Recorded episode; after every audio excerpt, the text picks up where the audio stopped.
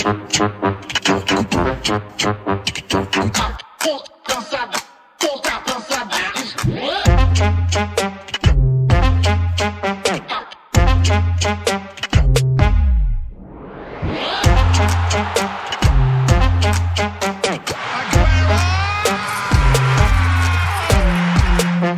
blev noget af en dødsejler, hvis man havde håbet på et lige så intenst og begivenhedsrigt transfervindue i år som sidste år. Men det forhindrer os ikke i at lægge det netop overståede vindue ned i første halvleg af programmet, når vi har fokus på de handler, der skete, og måske vigtigst af alt, de handler, som ikke skete. I forrige uge havde vi det potentielle nye ejerskifte i Vejle under lup. I dag er turen dog kommet til en anden traditionsklub, hvor det om muligt sejler endnu mere på ledelsesgangene. Vi skal nemlig tale om problemerne i Fremrammer med Bold. Bolds Daniel Nøjsen, som har fuldt sagen til, at det er svært, det der, øh, ikke om at sige øh, mere. bold, bold. mere. Nej, nu har man ikke fik gjort det alligevel. Øh, en anden og lidt større traditionsklub, der også kæmper med det i denne sæson, er Barcelona, som netop har sagt farvel til cheftræner igennem tre år, Xavi Hernandez. Vi skriver hans nekrolog sammen med journalist Ryan Svale Andersen. Og det er menuen for første halvleg af dagens program. I anden halvleg, så skal du, eller du har muligheden for, at høre et længere interview med den tidligere Viborg OB-træner og nuværende assistent for Sparta Prag, Lars Fris, som producer Kasper har lavet. Dagens udsendelse er som altid blevet til ved Kasper Damgaard Christensens hånd, men det er mig, Sebastian Peebles, der har fornøjelsen af at være vært på programmet. Velkommen til Fodbold FM. Og øh, i dag, der kan man jo fristes til at byde velkommen til jer, øh, The Usual Suspects, fordi at over på venstre kanten, der skal vi sige hej til øh, Peter Frulund. Velkommen tilbage. Tre ugers pause fra programmet, mens vi har sendt. Det er voldsomt.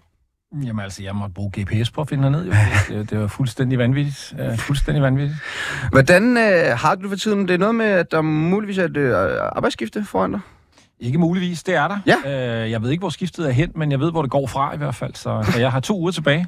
Nå, for fanden. Ja. Ja. Jamen, øh, det er jo så en åben opfordring til ude. Hvis der er nogen, der vil have en Peter Frolund på øh, fri transfer, så er der altså kun to uger til det kan øh, lade sig gøre.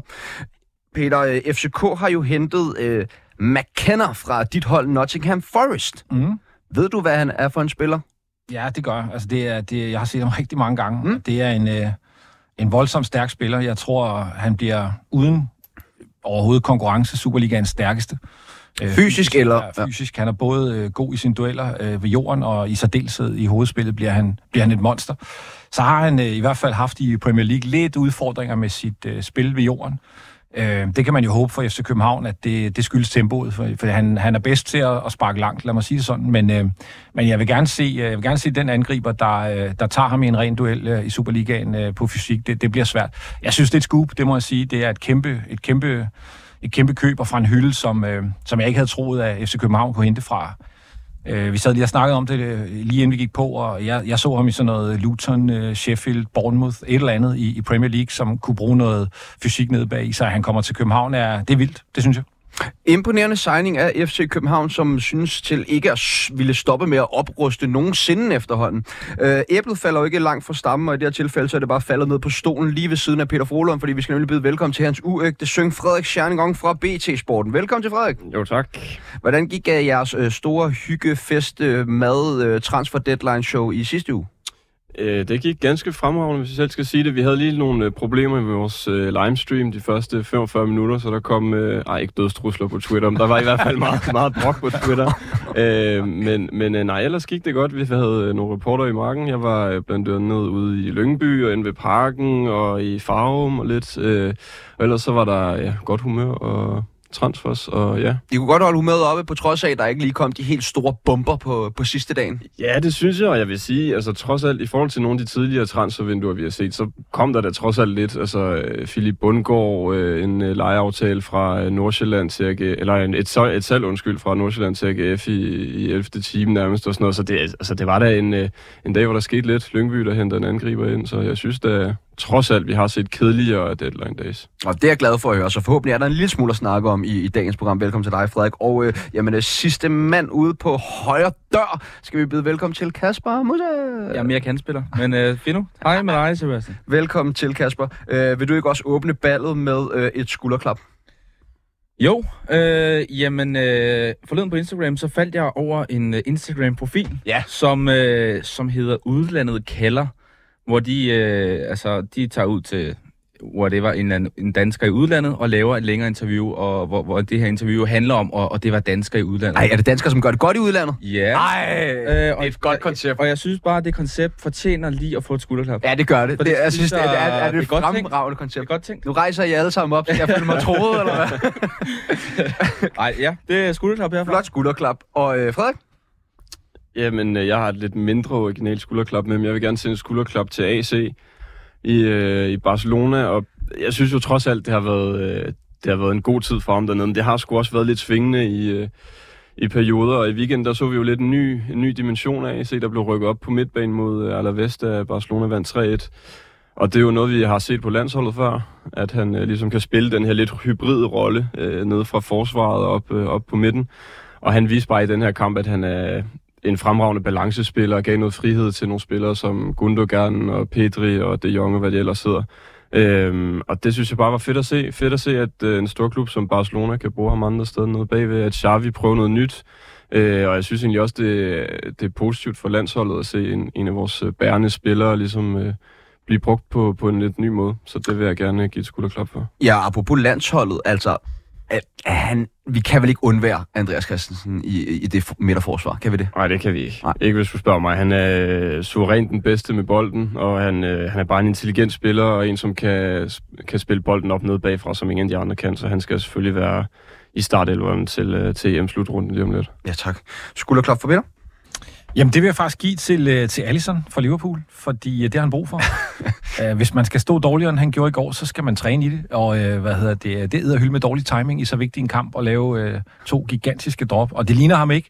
Det, det er nok derfor, han får skulderklappet i stedet for noget andet, for han er jo en, en, en vanvittig god målmand, men... Men det var virkelig øh, ukarakteristisk, det han øh, præsterede i går. Og, og selvom jeg godt ved, at de nok havde tabt alligevel, altså bare 3-1-målet. Mm. Sådan en tunnel ved første stolpe fra øh, to grader, øh, syv meter væk fra. Altså det, det øh, han var sløj. Jeg, jeg ved ikke, hvad der, hvad der, var ramt, hvad der har ramt ham, men, øh, men sjældent elendigt, så han får et skulderklap. Han er, jo, han er jo dygtig, så han skal tilbage på hesten. Ah, men jeg sad faktisk ellers med fornemmelsen af, at hvis de ikke havde scoret på det der altså kæmpe drop, hvor han jo mistimer en bold ud og går forbi Van Dijk, og Martinelli han får er fuldstændig frit mål til at sparke den ind. Altså, jeg har sådan ikke scoret, så havde jeg sgu fornemmelsen af, at Liverpool de ville komme tilbage. Sådan sad jeg også og kiggede på det, øh, og så, øh, så ændrer det der jo det hele. Det må man sige. Uh, jeg har faktisk også uh, taget et skulderklap med det. Jeg synes at sgu, Newcastle de fortjente at få et skulderklap. Jeg synes bare, at de spiller nogle fede kampe. Altså, nu havde de den her 4-4-kamp øh, uh, i weekenden, og jeg mener, de spillede 3-2 eller 3-1 også i løbet af ugen mod Aston Villa. Altså, det er et hold, som har været ramt alvorligt af skader uh, i den her sæson, og alligevel har de bare formået ofte at kunne spille noget fed fodbold, og så de her bare, jamen, Altså virkelig engelske resultater. Det minder mig om den gang, hvor Alan Shearer spillede i Newcastle, hvor det ikke var unormalt, at der var 6-1 kampe og 5-4 og så videre, så videre. Så kæmpe skulderkap til Newcastle herfra. En takling, Kasper? Øh, jamen, jeg overvejede faktisk at give den til selve opgøret mellem Arsenal og Liverpool, for jeg synes simpelthen, det var så tamt. I forhold til, at det var nummer 1 mod nummer 3 i Premier League, og begge havde så meget på spil, og jeg synes, jeg synes faktisk virkelig, det var en, en lidt af en fuser. Øh, men den går faktisk til Arsenal, og det er mest på den måde, de, de fejrer sejren på. Det kan godt irritere mig lidt. Altså, jeg holder selv med Arsenal, men jeg synes simpelthen, at de mangler noget afgangse. Altså simpelthen noget, noget storklubsmentalitet. Altså det der med at gå ud og fejre en sejr over Liverpool bevares, det er en flot, øh, altså det er kado og så videre. Men det med at gå ud og tage billeder af, af hinanden efter kampen og, og lave, øh, jeg ved ikke hvad, hvad, det, hvad det hedder, Arteta sådan, Arteta lavede sådan en klop øh, arm, armløft efter sejren. Og jeg var bare sådan, rolig nu. Altså det er en sejr over Liverpool, bevares, men Stadig to point efter Liverpool. slap af. Altså sådan. Så ja, det er min takning. Og det kommer derfor en Arsenal-fan. Ja, ja, jeg er nok også den mest kritiske Arsenal, der findes, tror jeg. Frederik, en, en takling for Jeg dig? synes, du er hård, øh, Kasper, men fair Ja. øh, man kan så sige, at min takling er måske også lidt hård og øh, meget biased, men øh, jeg er simpelthen så træt af Garnacho i United. Nej, stopper du! Så. Jeg må Ej, nu- simpelthen Jo, sige, jo, det må du. jeg simpelthen bare sige. Det er... Ja, Jeg synes, det lyder godt. Og, øh, og det er selvfølgelig også øh, meget set med danske briller, men øh, i går der spiller han jo en flot kamp, det må jeg sige, score to mål, men jeg er simpelthen så træt af at se på hans, øh, hans ego-show, og i går var der også flere gange, hvor øh, Rasmus Højlund han var ved at eksplodere inde i feltet. Øh, igen, øh, fremragende spiller, øh, Garnacho, men han skal simpelthen lære at, sli- at slippe den bold der, og så synes jeg... Øh, der var en anden Det- det- United-spiller tidligere, som også havde store, store problemer med at slippe bolden, Ja, det er som rigtigt. voksede op til at Det er rigtigt, blive men en... så er der fandme også, øh, så, så har vi høje ambitioner på Garnachos vegne. jeg sige. Bestemt. øh, men, øh, men ja, hvis jeg var Rasmus Højlund, så øh, altså, nogle gange så forstår jeg ikke, at de virker til at være venner, fordi jeg vil simpelthen være... Jeg vil blive pissed over Garnacho, tror jeg. Keep your friends close, but your enemies close. Peter? Jamen, jeg vil faktisk give den til, til Philip Billing. Jeg har rost så meget i det her program, men øh, han, øh, han henslæber en kummerlig øh, tilværelse på bænken i Bournemouth, og da han så kom ind i weekenden mod mit hold Forest, så laver han en monster svinestreg, som øh, giver ham et øh, direkte rødt kort, og som øh, i øvrigt skade den spiller. Og øh, altså, han skal simpelthen tage sig sammen, øh, synes jeg. Både øh, en latterlig attitude, han havde, da han kom ind, øh, og også et, et, et vildt, øh, synes jeg, rødt kort at lave, men, men øh, men altså det der med at sidde på bænken i en periode, øh, fordi han var skadet og ikke kunne komme tilbage, det skal man, det skal man takle bedre. Han må godt øh, tage sig sammen, så en takling til ham. Hermed givet videre. Uh, jeg har også nappet uh, øh, en uh, takling med, og det er faktisk fordi, at uh, Radio 24 de lukker jo her uh, den 1. april, eller ved sidste sendedagen 31. marts, og uh, det betyder også, at Fodbold FM i udgangspunktet lukker. Men jeg havde drømt lidt om, at Kasper og jeg vi skulle køre det videre, uh, så jeg gik ind på vores chefskontor for at købe programmet, men fik at vide, at et unavngivet medie har købt Fodbold FM for at lukke det. Så uh, ja, nyd de sidste måneder med uh, Fodbold FM.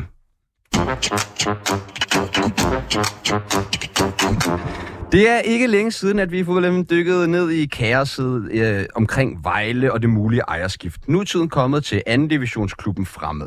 Amager, der i den grad også har tiltrukket sig mediernes kritiske fokus, og i sidste uge havde klubben store udfordringer med at kunne udbetale løn til sine spillere. Derudover blev traditionsklubben fra Ammer også rykket ned fra første division i sidste sæson på grund af økonomiske udfordringer. En af dem, som har dækket fra Ammer meget tæt de seneste uger, er Daniel Nøjsen Falder fra Bold. Hej Daniel, Hej Sebastian og tusind tak, fordi at vi lige øh, måtte ringe til dig. Øh, jamen som sagt, så har du siddet øh, og fulgt den her sag omkring Fremad Amager til. Der har været en del sager omkring Fremad Amager øh, efterhånden, men øh, den øh, nærmeste sag er omkring den her med det uudbetalte løn til spillere. øh, hvorfor var det, det overhovedet endte med at blive et problem? Ja, altså først og fremmest så bliver det et problem, fordi at klubben igen, igen, igen, igen har råd i økonomien. Det øh, er ikke første gang med Fremad Amager. Jeg tør da også godt sige, at det heller ikke er sidste gang. Øh, de trækker langt spor tilbage i tiden med ejerskaber, med ja, generelt store, store problemer med at, at, få, at få økonomien til at spille. Øh, nu er man i anden division, så sportsligt er det heller ikke en, øh, en fest lige nu. Øh, men det betyder altså, at man, øh, man er lidt sent til at betale øh, sine øh, sin regninger, og nu er også så langt, at øh, det også kniver med, med lønnen, men øh, de fik da reddet den på, på målstregen. Men Daniel, hvad var det konkret, der skete i det her tilfælde med, at man ikke fik udbetalt øh, løn til, til spillerne? ja, altså, øh, vi fik jo, øh, fik jo tippet øh, om, at øh, det, øh, det ikke kom, og fik også lavet en historie på, at der var nogle, øh, nogle mennesker, der nok var lidt nervøse, fordi at øh, den økonomiske situation var ligesom øh, rullet ud øh, inden, øh, også på, på bold. Øh, og så var det jo, at vi fik en udtalelse fra, øh, fra ejer Lars Hein, der fortalte, at der var sket en, en menneskelig fejl, der handlede om, at øh, en ansat, der skulle øh, overføre nogle penge til en anden, øh, simpelthen kom til at overføre 500.000 øh, kroner. Øh, og de skulle så lige tilbage igen, øh, før at man kunne øh, udbetale øh, løn til, som, til, til, til alle spillere og til ansatte. Daniel, du har jo fulgt altså fodbold meget tæt i flere år, og hvordan lyder det i dine ører, at man kommer til at overføre penge til en forkert medarbejder? Øhm, ej, jeg vil da gerne indrømme, at jeg blev øh, en lille smule, øh, skal vi sige, overrasket, øh, da jeg fik den, øh, da den, fik den mail tækket ind, og det er det, jeg kunne citere dem for. Øh, og jeg grinte da også, det vil jeg gerne indrømme. Det er lød lidt som en, som en, som en dårlig joke, og noget, øh, noget nogen siger, når de øh, ikke har fået lavet deres lektier, og siger, at øh, hunden har spist dem. Ikke? Øh, men øh, det må, øh, altså, øh, tvivlen må jo komme til gode øh, øh nogle, nogle øh, ja, 24 timer efter, eller i hvert fald dagen efter, så, øh, så lå der jo nogle, øh, nogle penge, og der var jo betalt løn til, til dem, der skulle have det. Øh, men, øh, men lige i øjeblikket, der, der tænker jeg, ah, det, det, den er vist ikke, øh, den er vist ikke helt fin, men øh, ja, ja.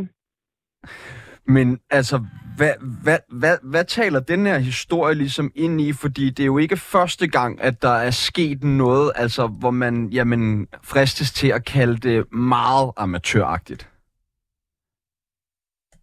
Jamen altså, det, det fortæller jo, øh, hvad kan man sige, det helt overordnede billede er, at der tegner sig et mønster af den her klub, der vi så sent som i dag også lavede en historie på, hvordan at hvis du også går tilbage i tiden, så er der rigtig, rigtig, rigtig mange eksempler på, at økonomien har det rigtig svært. Øh, ejerne bliver ved med at sige nu her også, at der er styr på det, og der er tale om et par hundredtusind kroner, som, som der mangler, og de kigger ind i en lys fremtid, men i hvert fald hvis vi kigger på bagtæppet og kigger på det, der, der er sket gennem årene, så er der jo bare øh, så mange eksempler på, at det, de halser efter, og de kan virkelig kæmpe med at få økonomien op at stå. Det nytter jo ikke noget at, at tale om øh, Farm Amager som det, det var engang. Øh, nu spiller man i, i anden division. Øh, de sponsorer, man havde dengang, øh, hvor det måske gik lidt bedre til kontra nu, er også øh, i en helt anden størrelse, og slet ikke lige så mange.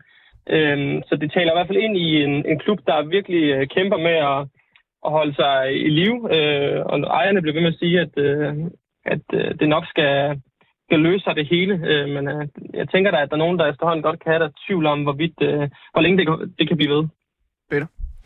Jamen, jeg tænker bare på, ud over øh, økonomien, som jo mere eller mindre sådan permanent øh, problemtilstand øh, derude, så er der jo også det her med, at øh, Kajt Falk og Akademiet ikke kan tale sammen, og at øh, U19-spillerne ikke vil træne med og sådan noget. Det lyder jo sådan altså, for det første mærkeligt, men vel også relativt alvorligt for, et, øh, for en klub, som vel skal basere sig på det der akademi, går jeg ud fra, hvis de skal kunne klare sig fremadrettet. Så hvor, øh, hvor, hvor, hvor alvorligt ser du den, og hvor står den? Jamen, øh, det er et rigtig godt øh, spørgsmål, Peter. Altså, først og fremmest ser jeg meget alvorligt på det. Det var faktisk der hele sådan, øh, vores indgang til det startede, fordi vi kunne fornemme, at der øh, øh, var, en, øh, var en del mennesker, der, øh, der ikke havde det, havde det så godt, og det var også det, vores første historie handlede om, at, øh, at problemerne med de unge spillere og med Kajt Falk var, var store og fortsat er det. Øh, jeg skal være ærlig at sige, at sådan, øh, status fra, fra dags dato har jeg ikke fået endnu. Jeg afventer øh, diverse øh, kilder øh, for hele tiden at, at følge den, øh, den seneste udvikling. Men øh, det, jeg har hørt øh, for nylig, og som hele tiden har været, øh, det er jo, at øh, de fortsat ikke vil træne med, og at de, øh, de ikke, øh, hvad skal vi sige, kan lide ham. Øh, Kajt Falk som træner, han afviser jo alt, hvad vi har, har skrevet i forhold til, at det skulle passe, og at han skulle have ydmygt nogen, og at han øh, ikke vil bruge unge spillere. Øh, men uanset hvad, er der i hvert fald en kæmpe hårdknude øh, mellem dem, og der er en, en kløft, som jeg har meget svært ved at se, skulle, øh, skal løse sig, eller at den skal ligesom... Øh, repareres. Øh, det, det, på den front ser det sort ud, synes jeg. Men øh, har, har, du nogen, har du nogen idé om, øh, hvorfor, hvorfor holder man øh, altså, hånden over øh, Kajt Falk fra, Frem Amars ledelse side på den her? Fordi jeg tænker, altså ikke fordi, øh, jeg, jeg kender ikke noget til sagen anden, hvad jeg har læst, men det er, jo, det er jo et problem, der simpelthen bare skal løses. Man kan jo ikke, man kan jo ikke, ikke bruge sine øh, U19-spillere osv. Så, så, så hvad er det, der gør, at, øh, at han får lov at hænge på? Er det tvivl, eller er der nogle andre ting? Øh? Jamen, det er også et rigtig, rigtig godt spørgsmål. Jeg vil virkelig, virkelig gerne have, have fra mamma til os og, og ligesom stille op. Og det kommer, de kommer med nogle få skriftlige svar engang, når de finder, at de har, de har brug for det. Men når, de, når det handler om Kajt Falk, og når det handler om den cheftræner, som de har, øh, så er de ikke meget for at stille op. Øh, det, jeg kan fornemme på kilder, det er, at øh, spillere og jagttager og fans osv. ikke skal tro på det, der står øh, i medierne. Øh, det kan jeg øh, så sige, at det, det bør de. Øh, jeg laver ikke historier, medmindre jeg har øh, tingene i orden og er fuldstændig sikker på, hvad, hvad jeg laver. Så jeg er helt ro i maven omkring det. Øh, men øh, der er i hvert fald der er en eller anden øh, stor tro på, at Kai Falk er den rigtige, og man taler meget om, at man har fået en kapacitet til, som, øh, som, ja, som jo har et flot CV, hvis man tænker på, at Frem Amager lige nu spiller i anden division. Øh, det, det, det kan de jo sådan set have ret i, men, øh, men lige hvorfor man vælger øh, i den her situation og, og synes, at det stadigvæk er den rette mand, det, det vil jeg i hvert fald rigtig gerne spørge øh, fremadrettet om. Ja, og så kan det jo godt være, at man måske, at der er lidt forskellige holdninger til den her sag mellem Kartfald og ungdomsspillerne, men altså det er jo, og det har jo blandt andet været med til at bevise, at de her U-spillere har været udsat for lidt af hvert. Der var blandt andet den her træningslejr til Tyrkiet øh, i, i 2022, hvor øh, det, pengene til den lige pludselig for, forsvandt. Øh, men øh, øh Daniel, hvordan ser du, altså er det sådan, at Fremad Amagers øh, eksistens ligefrem, altså klubbens eksistens ligefrem, er, er troet med alt det her, både med økonomien, men også alle de problemer, som er med, med uspillerne, som i bund og grund jo må sige at være en klub som Fremad Amagers, altså fundament? Troet er det i hvert fald helt sikkert. Øh, hvis, jeg, hvis, mit, hvis jeg skal svare på, om jeg tror, at Frem Amager stadig eksisterer om et år, så vil jeg stadig sige ja. Øh, det er en klub, der har, der har, der har, der har været her utrolig længe. Øh, og øh, der er øh, helt sikkert øh, mennesker, der, ja, det kan vi hvis vi kigger tilbage, så er der jo sjovt nok altid nogle nye, der, der tænker, at de gerne vil købe den, men øh, jeg synes ikke, det ser ligefrem ser lyst ud, og fra Amager, som man engang kendte det, øh, har jeg svært ved at se øh, ske igen i den øh, nærmeste fremtid. Øh, jeg tror, at det er, der er ingen tvivl om, at de er truet, og der skal ske noget, men øh, der er noget med, at man alligevel kan finde frem til nogen, og der er mange lokale kræfter, der er mange, der har et, øh, stærkt bånd og forhold til fra Amager, så jeg, jeg har da stadig en forventning om, at fra Amager eksisterer i, i årene, der kommer. Jeg tror ikke, at øh, uh, fra Amager er ved at, at dreje nøglen om på den måde. Øh, om de skal helt ned og vende, og om vi skal ud i konkurs igen osv., det, det kunne man da godt forestille sig. Men, øh, men øh, ja, de er blevet reddet før, og, og må ikke de også vil blive det igen, hvis det skulle nå dertil. Dan, jeg har lige bare lidt sidste spørgsmål, for nu havde vi jo lige et, øh, en episode, hvor, hvor Fremad Amager har svært ved at udbetale løn. Altså har du, har du nogen fornemmelse af, om, om de også får problemer i næste måned med at udbetale løn, eller tror du bare, det var en enig svale? også et rigtig godt spørgsmål. Jeg vil sige, øh, jeg tænker lige præcis, lige præcis løndelen er jo der, hvor de øh, er, selvfølgelig er meget opmærksomme, for de ved godt, at øh, der falder hammeren meget hurtigt. Spillerforeningen er jo fuldstændig ind over alt i forhold til løn til spillere. Øh, så, så det tænker jeg er noget, der i hvert fald ligger højt på deres liste. Og hvis man skal tro bare en lille smule på det, der bliver sagt, sagt og kommunikeret fra, fra Amager, så er det jo, at de øh, forventer snart at være tilbage på et øh, niveau, hvor sådan noget der i hvert fald ikke skal være til diskussion. Så øh, ej, jeg vil sige, øh, når vi nærmer os øh, den første igen, og nok også lidt før, så skal du nok øh, se mig øh, lige øh, være lidt ekstra opmærksom og sende et par beskeder og lave, lave foretage et par opkald, øh, selvfølgelig. Men øh, men øh, det, der ligger måske også mere i det end bare løn, fordi der er jo også, øh, ja, man har jo også udstående, jeg har netop fået bekræftet, at man, som, som fra mamma også har udtalt, at de har fået betalt Vejle og har fået betalt Nordsjælland og sådan nogle ting i forhold til de udstående, der også var der. Øh, men der ligger jo også andre regninger, og det, og det ved jeg jo. Så øh, der er, der er ting, der skal betales, og ting, der ikke er blevet betalt endnu. Men øh, de begynder at sige, at det begynder at rulle ind, så ja, nu må vi se. Daniel Nøjsen falder fra bold. Tusind tak, fordi vi lige måtte ringe til dig, og du gør os lidt klogere på ja, den her totalt skøre sag fra Fremad Amager. Selvfølgelig.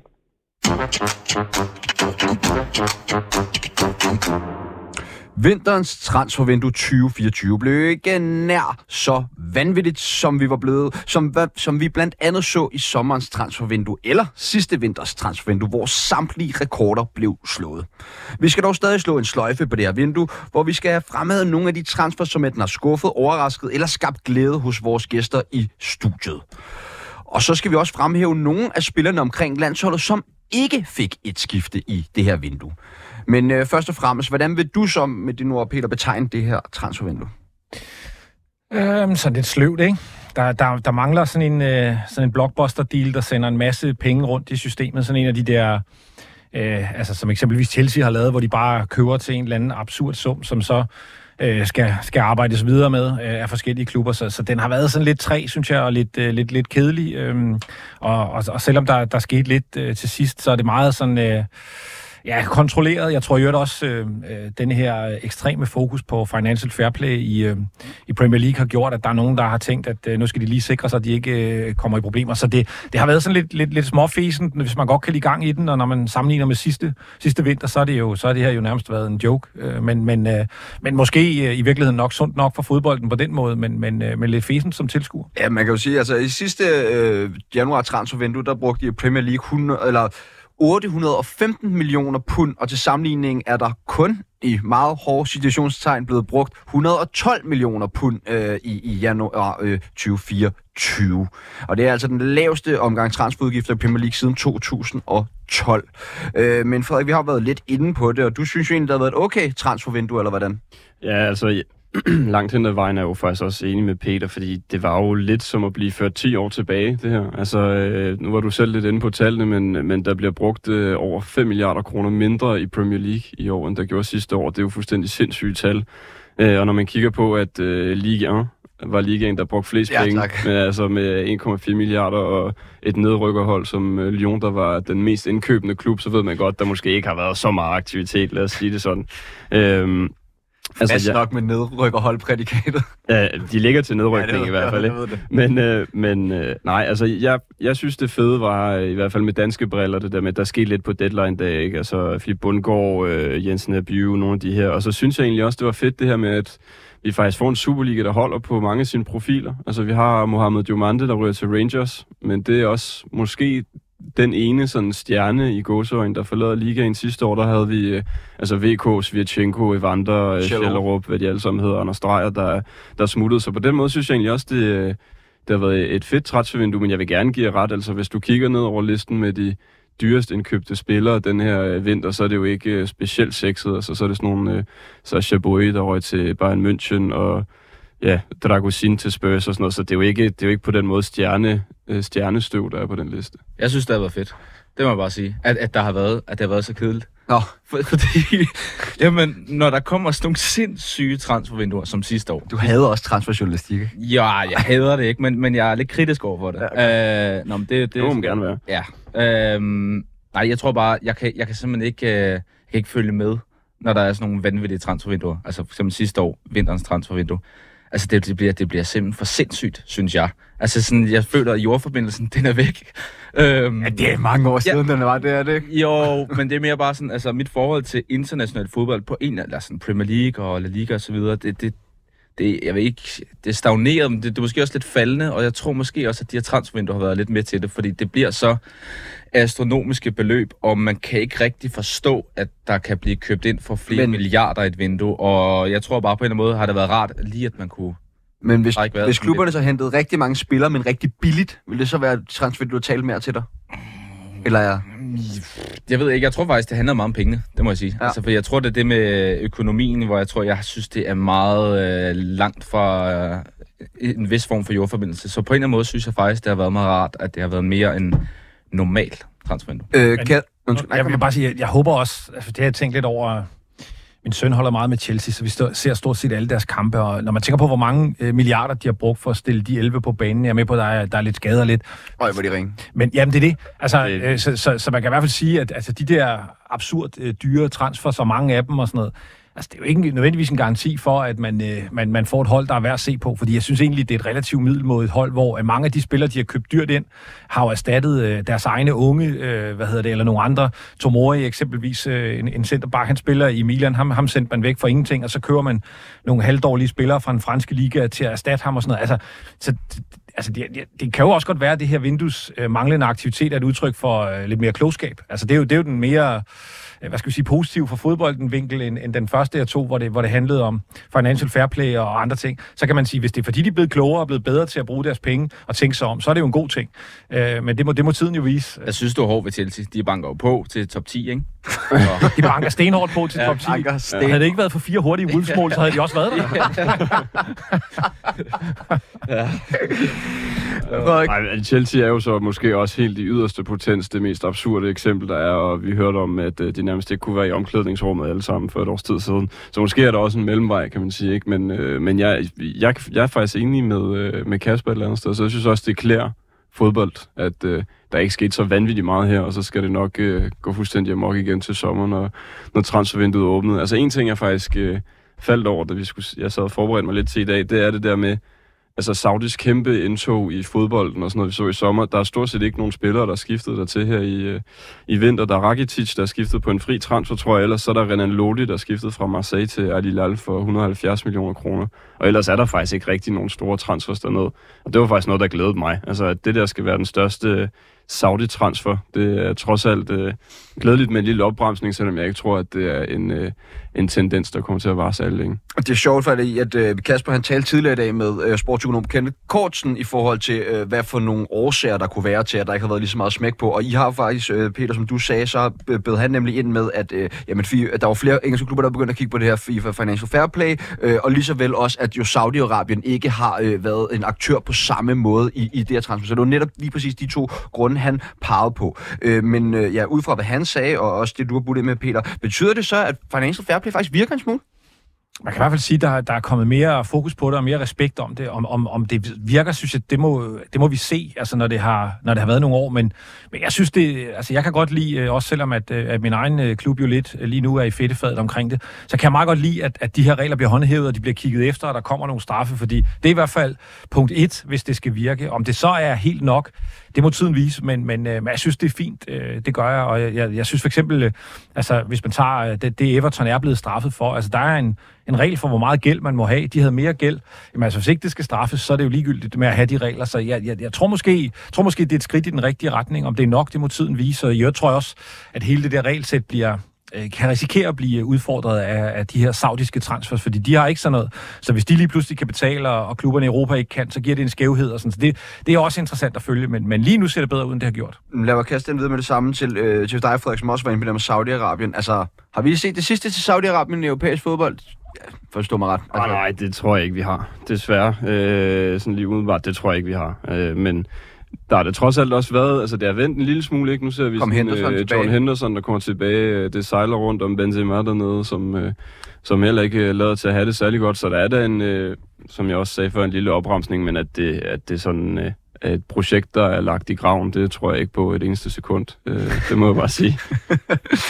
Øh, I har fået til opgave hver øh, at fremhæve tre transfers, som har påvirket jer på den ene eller anden måde. Peter, vil du ikke lægge for land? Det vil jeg gerne. Jeg tager Timo Werner til Spurs. Og jeg, jeg, jeg, nu var der sådan forskellige ord, man kunne sætte på den, og jeg er så valgt skuffet, man kunne vælge rigtig mange andre, men altså, man, har, man vinder ingen pokaler i Spurs, ligegyldigt hvordan man prøver. Og så signer man Timo Werner. Jamen, altså, Jeg vil nødt til at gå ind og tjekke hans stats, for jeg tænker, okay, han er gået helt amok øh, den her Ja, sæson, det er siden han de jo henter ham noget, det er han det overhovedet er det ikke. jo ikke. Altså, han, hans heatmap, det er sådan et billede af sådan en blå plastikstol ude på bænken. Altså, det, ja, ja, det, det, det er simpelthen den vildeste transfer. Jeg synes, det er vildt sjovt. Det bliver jeg nødt til at sige. Uh, og jeg, jeg var helt færdig at grine. Jeg ved ikke, om I så uh, den første kamp, han har uh, for Spurs, hvor han trækker ind over midten, og så blæser han bold i cirkulation om jorden. Det er så dårligt afslut. Og det er bare, altså, hvad er det, hvad er det en scout har sagt? Det er lige det, vi mangler. Har man for mange bolde til skudtræning? Er der ikke Men- andet? Altså, hvad er det? Men tror ikke, man sidder og kigger på... Altså, han har tidligere i Leipzig, jo inden han kom til Chelsea, præsteret rigtig højt, eller rigtig godt, og så tænker man måske, Jo, men nøgleordet, ikke vi kan få ham til det? men nøgleordet er tidligere. Ja, det var vel længe siden, ikke? Men der, er jo Altså- bare, der bliver bare truffet mange dumme beslutninger i fodbold. Ja, altså, det er sådan... Jeg synes, det er, det er så Spurs-agtigt. Altså, man, har, man vil så gerne have en pokal, og så laver man den der. I don't get it. Frederik? Jamen, øh, den ene af mine var faktisk Renan Lodi der, for at snakke lidt om Saudi-Arabien. Mm. Øh, men så kan jeg tage den næste. Altså en, som, øh, som også blæste mig bagover, det var faktisk en transfer, der ikke rigtig skete, men det var hele det her Ibrahim Osman-gate, øh, som vi så, hvor der var jo stort bud fra øh, West Ham, øh, 135 millioner kroner til, til Nordsjælland, og den øh, brød jo så sammen. Super opsigtsvækkende, fordi en øh, mand ved navn Micho Bakovens, han krævede et kæmpe honorar, men han er altså ikke den retmæssige agent for ham, der, øh, for ham med Ibrahim Osman her. Han har en repræsentationsaftale med Daryl Powell, som er en, øh, en helt anden agent, så den her handel, den dør, og det synes jeg bare var en, øh, når vi snakkede om, hvor, hvor lidt ekstravagant det her transfervindue var på mange måder, men det er også bare en huskekage for, altså, der er så mange interesser, når pengene bare bliver store nok i de her transfers. Øh, og det er bare et voldsomt pengespil det her, så det synes jeg bare var en ret øh, fascinerende case det her med, at alle vil have en, øh, en bid af kagen, og han ender så med at blive øh, i Danmark ham her også, men det var også bare en helt, altså, øh, øh, ja, sindssygt scenarie det der med, at, øh, at en mand, der kræver et for højt honorar, får sådan en kæmpe handel til at kollapse. Det er, det er, nogle gange er det fuldstændig absurd, når man tænker på en så professionel sport med så mange penge i, at der så alligevel kan ske så mange vanvittige ting hele tiden. Øh, på en, en anden note i forhold til også, men altså tror du, FC Nordsjælland havde været interesseret i at, at sælge ham, hvis det var? Det tror jeg 100 procent. Altså, det står for egen regning, det her, men, øh, men hvis de kunne øh, få de der penge ind, så tror jeg sådan set, det er lidt underordnet for dem, øh, hvordan og hvorledes. Ja, ja, igen, det er meget for egen regning, men jeg, jeg, jeg tror, de havde skibet ham et sted, hvis ikke det her var blevet opdaget. Det er måske en bedre måde at formulere Jeg det tænker på. også, at det er jo ikke, fordi han har brændt Superligaen fuldstændig af, ligesom andre øh, FC Nordsjælland Det er et voldsomt stort bud, ikke i forhold til, øh, nu ved jeg ikke, øh, hvad, præcis hvor mange Superliga-kampe han har spillet, men det kan i hvert fald nok tælles på en hånd, hvor mange mål han har scoret og sådan noget, ikke? så det er jo fuldstændig sindssygt at kunne tjene 135 millioner kroner på en øh, fyr som ham. Var det ikke Farsum, som var oppe og slås med nogen fra, fra Sky? Jo, jo, jo, den der? far som har, jeg, jeg har ikke fulgt øh, 100% med, men han har været meget aktiv på, øh, på Twitter og f- folk i udlandet og sådan noget i forhold til øh, hele det der agentdrama der. Ja. Jamen, hold nu op. Øh, Peter? En mere? Ja, tak. Jamen, så, øh, så en, jeg synes, der er, der, der, der er decideret underligt, det er, det er vores egen lille andedam. Det er øh, Kamara fra, eller hvordan man siger det, fra Randers til FC Midtjylland. Øhm, mit bedste bud er, at han, øh, han, han blander en rigtig ondskabsfuld øh, hvad hedder det, saft, de kan drikke efter træning eller sådan noget. Ja, ja, hvad skal de bruge dem til? Og ja, det, det, som også forbavser mig ved den, det er, at den seneste meget mærkelige transfer, de lavede, det var jo Fossum, øh, da de købte ham. Har Ja. de lige kommet af med? Ja, det Og så tænker man, nu skal vi have en ny Fossum eller hvad? Altså, jeg, jeg, den synes jeg var meget underlig. Og når det er så sagt, jeg vil sige, jeg synes, de kampe, han har spillet, Kamara, han har været øh, skadesfri og i god form, og så, så kan man godt se, at han kan nogle ting. Det er slet ikke det. Men for det første, så har han ikke haft ret mange øh, af de kampe, hvor han har været helt skadesfri. Og det næste er, at det er vel også et område på banen, hvor man tænker, altså han får svært ved at slå øh, dem af, der spiller for Midtjylland. Så jeg, altså, jeg synes, den er underlig. Øh, der er garanteret en plan med den, men, men jeg tænkte da, altså fra bænken i Randers til, til hvad? Og det er ikke fordi, de har en masse kampe i foråret med europæisk fodbold eller noget. Altså. Og han, men ham stadig. Ja. Altså, vi, ja, det, han, det er bænken i Randers. Nå, men jeg tænker, det var ikke... Ja. Det, ja. Nå, nej, det var netop til ikke... bredde og sådan noget, det giver heller ikke mening i forhold til, det det er nemlig også det. Han er, også, det. han er også, nu skal jeg passe på, hvad jeg siger, når jeg bliver så snel, så er 31, men han er også lidt op ad dage, ikke? Altså 29 år gammel jo, det er jo ikke fordi, det er en eller anden med en stort videresalgspotentiale eller øh, et eller andet. Den er virkelig... Ander, Andersrødderne til Thomasberg, ikke? De kalder. Han går er fuld Hag på den nu og bare henter alt. Ja, jeg, jeg, jeg synes, det er underligt. Det bliver jeg nødt til at sige. Ja, men bestemt. Øh, Frederik?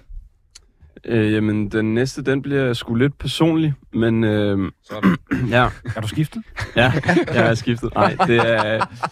Det er jo kun dig, der er skiftet. Ja, men fan ikke det. Nej, men, øh, men en af mine ret gode kammerater, øh, Jonathan Hartmann, som var assistent ude i Lyngby, han er jo skiftet til kortræk sammen med Frère, og det er jo ikke øh, som sådan en, en, hvad skal man sige, en stor transfer øh, på den måde, men, men der mærkede jeg det meget på egen krop, det der med, hvor vild en verden fodbolden er. Altså han er en af mine sådan, relativt tætte venner, og øh, vi holdt nytår sammen og sådan noget med vores kærester, og det var, øh, da han havde stået der i fem minutter, sagde han, øh, Nå, vi har skulle nok skrevet under med kortræk, og i år morgen så er jeg flyttet agtigt.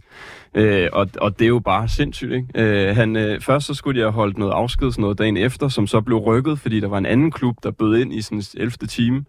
Øh, men øh, ja, så så meget med, at øh, jeg fik det her viden 31. januar, eller december, tror jeg, og den 3. der var han øh, over alle bjerge, og man ved jo ikke, om, øh, om øh, vedkommende kommer hjem om øh, tre måneder, eller om, øh, eller om 15 år. Så, altså, det er, det, det var, der mærkede jeg i hvert fald, hvor vild fodboldverdenen er, fordi alt bare går så hurtigt. Altså, fra, øh, fra den ene dag til den anden skal du være ude. Det er derfor, du, du har en lille soft spot for Lyngby, er det ikke det? Og en lille smule, en lille smule, men altså, det, det var mest måske på grund af hans skyld. Øh, Ja. Men, øh, men ja, så, så den gjorde personligt indtryk på mig, fordi, øh, fordi man tit glemmer, øh, hvor hurtigt de her folk, de bare øh, skifter adresse og land øh, med ingen varsel. Peter, har du et sidste navn med? Det har jeg, og øh, nu har vi faktisk vendt det lidt, men det er McKenna til FC København. Det synes jeg er en vild transfer, det gør jeg. Det, det sagde jeg jo også, da du spurgte til at starte med, men, men det er altså en dygtig spiller, det, det synes jeg, og det, det er fra en hylde, som... Øh, altså, jeg er med på, at det, det, det, det er sjovt, når det er sådan noget, øh, nogle superteknikere og sådan noget Messi-agtigt noget, man, man, øh, man henter. Og det er det i sandhed ikke, men det er fra en høj hylde, som jeg synes, øh, altså, det, det er en af de største navne, Øh, ikke nødvendigvis bedste fodboldspiller, men en af de største navne, der er hentet, synes jeg også. Både alder og, og erfaring, og, og hvor, hvad han sandsynligvis ellers har kunnet. Så, så øh, jeg, jeg synes, det er en virkelig vild transfer, den der. Øh, er det, så vidt jeg forstår, det er et lejeaftale på et halvt år, og så udløber hans kontrakt i Nottingham. Ja, Det- Øhm, tror du, at det er med henblik på, at han skal blive der? Eller tror du, han... Altså, jeg, jeg, hvis han gør det godt, er FCK selvfølgelig interesseret i at beholde ham, men tror, hvordan tror du, han tænker omkring det her? jeg tror gerne, han vil tilbage til, til England. Det vil være mit bedste bud. Altså, han, øh, han har kigget på det projekt, han er blevet præsenteret for, og tænkt, der er et par City-kampe, Ja, det- der, der er en mulighed for øh, at blive mester, altså for, at- for, for, for at spille og komme i gang. Og så tror jeg, han skal, så tror jeg, han skal videre. Øh, det tror jeg, han skal. Øh, men, men lad os se, der kan, der kan jo ske meget. Det kan være, at han falder til og, og, og synes, det er fedt og alt det her. Men, men mit bedste bud er, at, øh, at han, han øh, som minimum øh, øh, skal tilbage til Championship, muligvis øh, til en oprykker til Premier League eller et eller andet. Men altså, jeg synes nu også, at det er fint nok, at FCK de, de hentede en midterforsvar. Jeg tror, der er mange, der har tænkt, at det ville være en god idé for dem. Øh, Jeg var i hvert fald... Ja, jeg ved ikke, om jeg bliver overrasket, for de hentede nærmest men hvis de havde hentet en venstre kant til, så har man måske tænkt, nu stopper lejen. Han kan vel omskoles? Han, ligner, han virker lige som profilen, der gør Hvis det er til venstre kant, der, ja. Præcis. Det tror jeg vil gå meget hurtigt og fuldstændig gnidningsfrit. Ej, han er god på de der lange indkast op ved, ved hjørnefladet. Ja. Øh, Frederik, har du flere spillere med? Øh, jeg havde sådan en lille joker med, og den... Øh, jeg synes bare, den var meget sjov. Det er Ben Brereton Diaz, kan I huske ham? Mm. Ham øh, skuret af en angriber, som øh, har spillet i Blackburn og var en fed, fed type der, der har været i Villarreal. Øh, og spillet 20 kampe, ikke scoret et eneste mål. Og så er han, øh, så han røget til Sheffield United på lån, og han, var, han er altså bare en type, der skal spille i England. Ham der. Altså, han var fed i, øh, i Championship og, øh, og har øh, garnet to gange i tre kampe, han har spillet nu for Sheffield United. Så han er sådan en fed type, den der altså, ja, chilensk øh, angriber, som øh, jo har fans i Chile, som han vist nok er opvokset i England og sådan noget. Det er sådan bare en, en sjov fodboldhistorie, så han... Øh, ja, ham, øh, ham synes jeg også var sjov at fremhæve. Øh, Kasper, hvordan har du med, at der er ikke nogen, der har øh, fremhævet den her nye FCK-spiller, Madsen? Det gør jeg jo nu. Ja, okay, godt. Jeg skulle Jamen, nemlig det var til at derfor, du sige- får den jo. At først så forstod jeg faktisk ikke helt indkøbet med Magnus Madsen. Fordi at de har så mange øh, strenge at spille på. Synes du, der er mange offensivspillere i FC København? Åh, oh, det kan du argumentere for. Øh, nej. øh, men så kom jeg jo lige i tanke om, hold kæft, hvor er han egentlig kanon. Altså, jeg har interviewet ham nogle gange, da jeg arbejdede på Viaplay og dækkede Silkeborg, hvor han var 21-20 år og havde to øreringe og langt lækkert hår og pandebåndet og så bare top 1 ud, ikke? Øh, så jeg må bare sige, at altså, jeg har jo sjældent et, et navn bag på en trøje, men jeg kan mærke, at han skal bag på trøjen, ham der. Han bliver der, så ja. kanon. Altså, jeg tror, han bliver... Han bliver, Ej. han bliver, han bliver så god. Han lyder som en, der kun kan skuffe, Kasper, når du Ja, når du altså, det, der. det er som om, at... at Bare han ser godt ud, så tror jeg, Ja, Kasper, han er glad Det er nok. virkelig sådan, at når jeg har en favoritspiller, så handler det meget om udseende. Ja. Ja. Så er det på banen, det er sgu næsten lidt ligegyldigt. Ja. Øh, ej, jeg tror, jeg glæder mig. Jeg glæder Du mig kan simpelthen. Jeg godt lide de der se små dem. fyre, ja, ikke? ja. Jeg kan jo se mig selv i dem. Ja, det er jo det, jeg vil frem til. Well, vi skal simpelthen lige, tiden er ved at rende fuldstændig fra os. Uh, men uh, ja, vi har jo ikke talt om landsholdet nogle uger, uh, og derfor så fik jeg Kasper til lige at snige ind i, i dagens udsendelse, og godt uh, bad ham om ja, at medbringe øh, nogle danske spillere, som øh, har været omkring det danske landshold, der vil have haft godt af et skifte i, i det her transfervindue. Personligt så tænker jeg, at der er nok øh, at tage af, men altså Peter, vil du ikke øh, lægge ud? Jo, men jeg, jeg har faktisk sådan tænkt lidt rundt omkring, øh, sådan både øh, nogen, der spiller rigtig meget, øh, øh, eller hvad hedder det, øh, altså spiller meget på landsholdet, og, og nogen, der, der, der måske burde det. Og, altså, jeg, jeg synes jo, Højbjergs situation i Tottenham er underlig. Altså, det, det må jeg sige, øh, den vil jeg, den vil jeg gøre noget ved. Jeg troede faktisk også, han ville, øh, ville forlade Tottenham nu her til, øh, i vintertransfervinduet, fordi altså, det virker som om, at, at øh, at han er øh, meget, meget langt nede af listen. Altså det, det, det må man sige. Øh, og, selv med, med, med rigtig, rigtig mange skader, så virker det som om, han vil lave mange kombinationer, den gode øh, postekokle for at undgå øh, Højbjerg. Og det tænker jeg ikke kan være super fedt, også når man tager lyset af, eller tager, ser det i lyset af, at øh, han jo førhen var han jo førstmand på holdkortet. Ikke? Så jeg, jeg forstår ikke, at han ikke har skiftet. Det havde jeg, det havde jeg egentlig regnet med, og, og jeg håber, at han kan få lidt spilletid, fordi en rusten Højbjerg til EM, det, det tror jeg ikke er godt for, for, for landsholdet. Jeg er helt enig, selvom han jo ikke er en af de der, der er i farzonen for ikke at komme med. Altså, han skal jo nok blive udtaget øh, til EM uanset hvad, men jeg, jeg er helt enig. Jeg, jeg nævnte det også uh, sidste uge, der var han. Altså, at det havde været fedt at få et skifte for ham. Det havde det virkelig. Det ærger jeg mig også over, at han ikke, øh, han ikke kom. Jeg har også på Højbjerg på min liste. Vil du fremhæve nogle andre? Ellers så kan jeg måske øh, sådan en som Brathwaite. Burde han ikke have skiftet, hvis han ville? Jo. Jeg tror selv, han går i troen om, at han er rimelig meget inde i, i varmen i men forhold jo, det til... burde han jo også. Ja, jeg, er lidt, jeg føler mig, at jeg er lidt hård over for Braithwaite. Nej, jeg nej, synes, nej. Jeg synes Giv- virkelig, han er, gas, han er simpelthen bare en, Så ring. han er en spøjs mand. Det er han virkelig bare. Øh, Altså. Han er en spøjs mand, der virker som om, han går rundt og bilder sig selv alt muligt ind. Og øh, jeg ved godt, han er topscorer i øh, sekundagen og sådan noget. Men han skal simpelthen spille på en højere hylde. Øh, og Nej, han skal spille lige der, og så skal han blive der. Jamen, hvis han vil til EM, oh, og hvis, ja, han okay. vil, Ja, hvis ja. han vil være med til at vinde EM med Danmark, som han har sagt i et interview for et par uger siden, så skal han simpelthen spille på en anden adresse end, end den der. Altså, øh, der kan ikke være andre muligheder, det kan der simpelthen ikke. Hvad med sådan en som Schmeichel? Skulle han ikke også have taget flugten for det der andre projekt? Altså, jeg, jeg har også... Øh, det er faktisk også på ham på listen. Altså, det der Old Boys-projekt, der hedder Belgisk Fodbold, jeg ved ikke, altså... Ja, så når det ikke sådan Men den klikker smutter 100% sgu ikke for heller. Schmeichel på, med på et halvt år, det tror jeg simpelthen ikke på. Altså i forhold til. Nej, nej, nej, nej, det tror jeg Ej, bestemt det er heller ikke. han spiller jo. Altså, han spiller jo. Men, men øh, om den der nedadgående kurve, som man vel godt kan tillade sig at sige, at han er på, om den, den bliver bremset øh, i Belgien, det er jeg ikke sikker på. Øh, men hvad med sådan en, øh, jeg ved godt, det er måske, øh, nu har du øh, skulderklappet AC, men øh, altså, han er vel ved lige i øjeblikket at blive... Øh, øh, valgt fra til fordel for en, øh, en ungdomsspiller En 17-årig ja, i centerforsvaret. Jeg tænker, ja.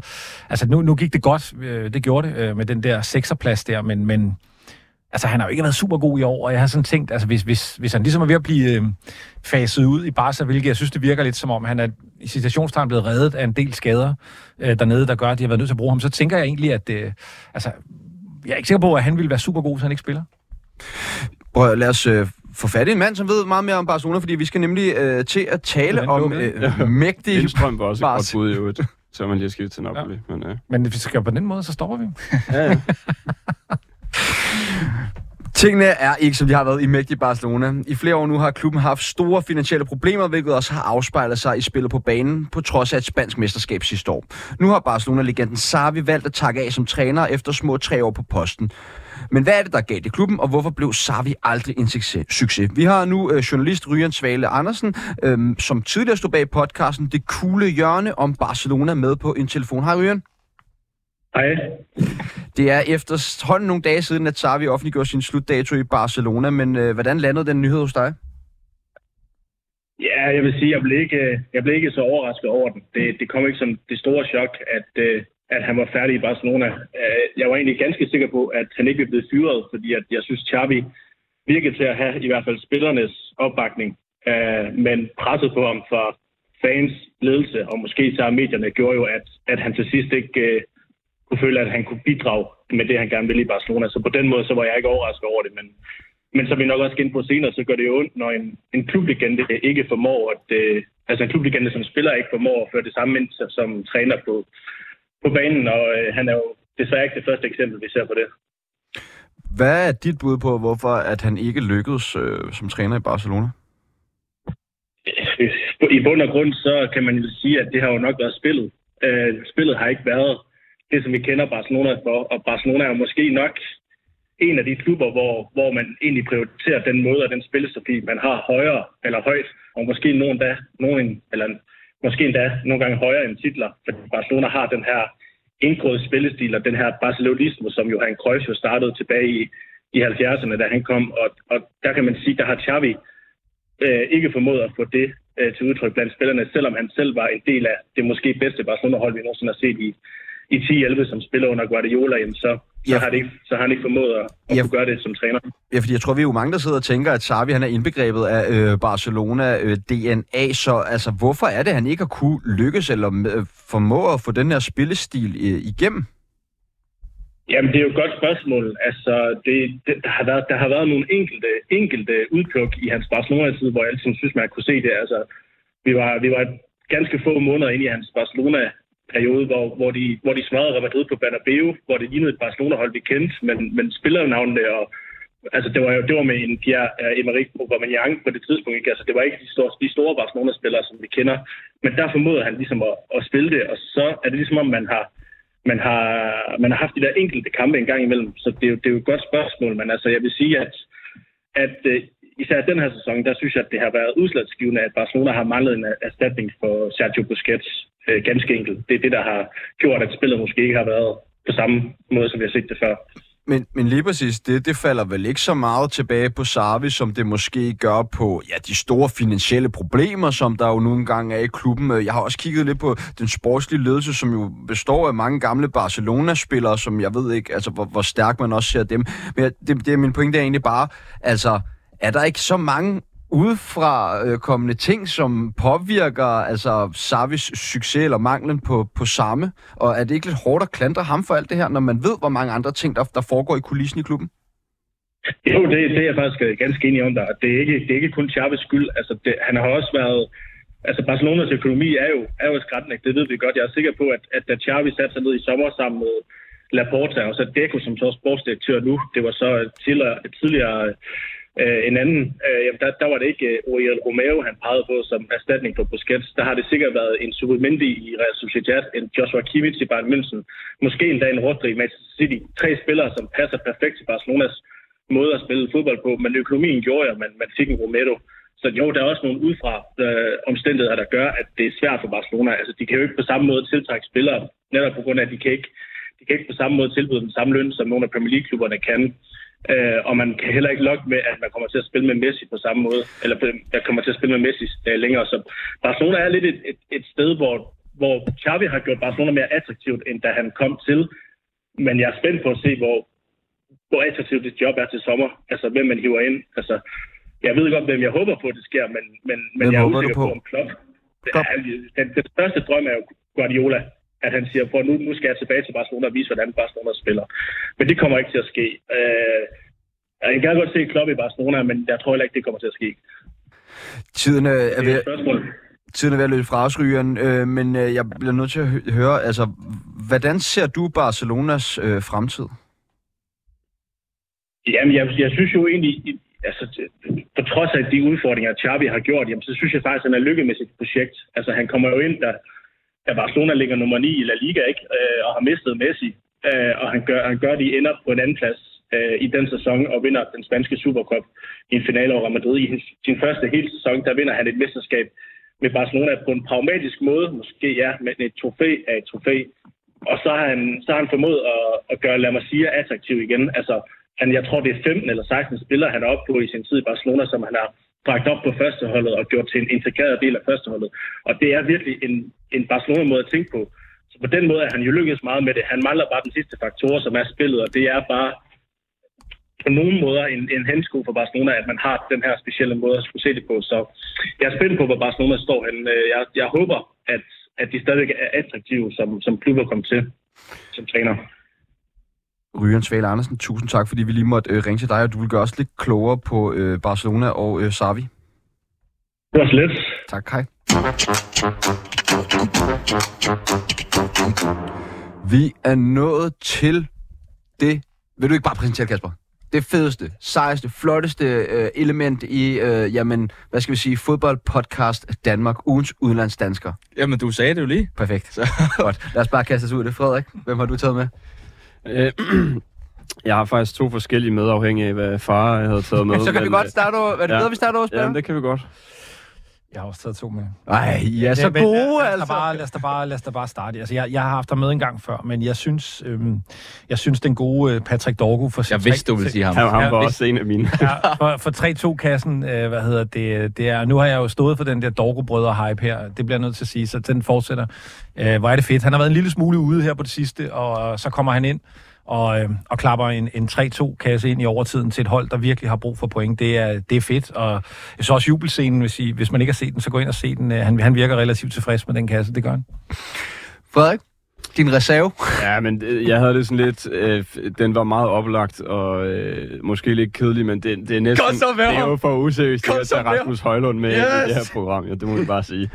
Øh, jeg synes, der bliver snart rigtig meget om ham, og, og han er jo, han spiller jo i en ybereksponeret klub, så øh, selvfølgelig øh, bliver han nævnt ofte, men jeg synes virkelig ikke, man skal undervurdere, hvor monstersvær en opgave han er kommet på ham her. Altså, han blev øh, 21 i går, øh, søndag, og ryger ind i sådan en monsterskifte til en kæmpe klub, øh, er, er, har brændt banen af i øh, meget, meget lidt tid i virkeligheden, inden han, han lige pludselig øh, spiller for Manchester United, og jeg synes bare, at han var god i går. Øh, jeg synes virkelig, han var god. Øh, Igen i går. Han var endnu bedre Sindssygt Wolves, vil jeg have lov til at sige. også. Ja, Altså, ja, men, øhm, Ja, men det, jeg vil sige, ugen til uden at den skal gå til ham, selvfølgelig på grund af den kasse i går, men også fordi han, altså de sidste par uger har han jo været forrygende, og han har scoret i de sidste fire kampe, han har startet i Premier League, mener jeg. Øh, og, og i går synes jeg bare, han var, han var, ja, han var, altså målet han scorer er jo eminent godt, øh, hvis I ikke har set det. Gå ind og se det. Ja, Han det er vanvittigt par med dårlige ben og det hele. øh, skudfint og det hele. Og så synes jeg også bare, han er jo meget mere en del af spillet Manchester United, end han var før. Han var intelligent i, øh, i spillet med, med, med ryggen mod målet, altså fik øh, lagt bolden af på mange øh, gode måder, synes jeg. Der var selvfølgelig også lidt i spillet, der gjorde, at øh, hvor han fuckede op, altså, som, der jo, som der jo også er med. Men, øh, men jeg synes virkelig, han, han fortjener noget ros, og jeg håber virkelig, at det fortsætter øh, for ham, fordi Danmark har virkelig også brug for en angriber, der kan score mål. Øh, og så jeg respekt til Martin Braithwaite i sekundagen, men det er trods alt en anden, øh, en anden scene, det her. Det vil jeg faktisk lade blive de sidste ord af dagens udsendelse. ikke Jeg bedre. kunne ikke have sagt Ja, det det flottere selv. Det gør Det- det. kan ikke bedre. Det kan ikke gøres bedre. Det var øh, en fornøjelse at have besøg af øh, ja, alle tre, men især Frederik Schanigong fra BT Sporten og Peter Frulund. Så vil jeg også gerne sige tak til øh, Daniel Nøjsen Falder fra Bold, Kenneth Korsen og Ryan Svale Andersen, som alle sammen har hjulpet med, at programmet kunne blive, hvad det blev til i dag.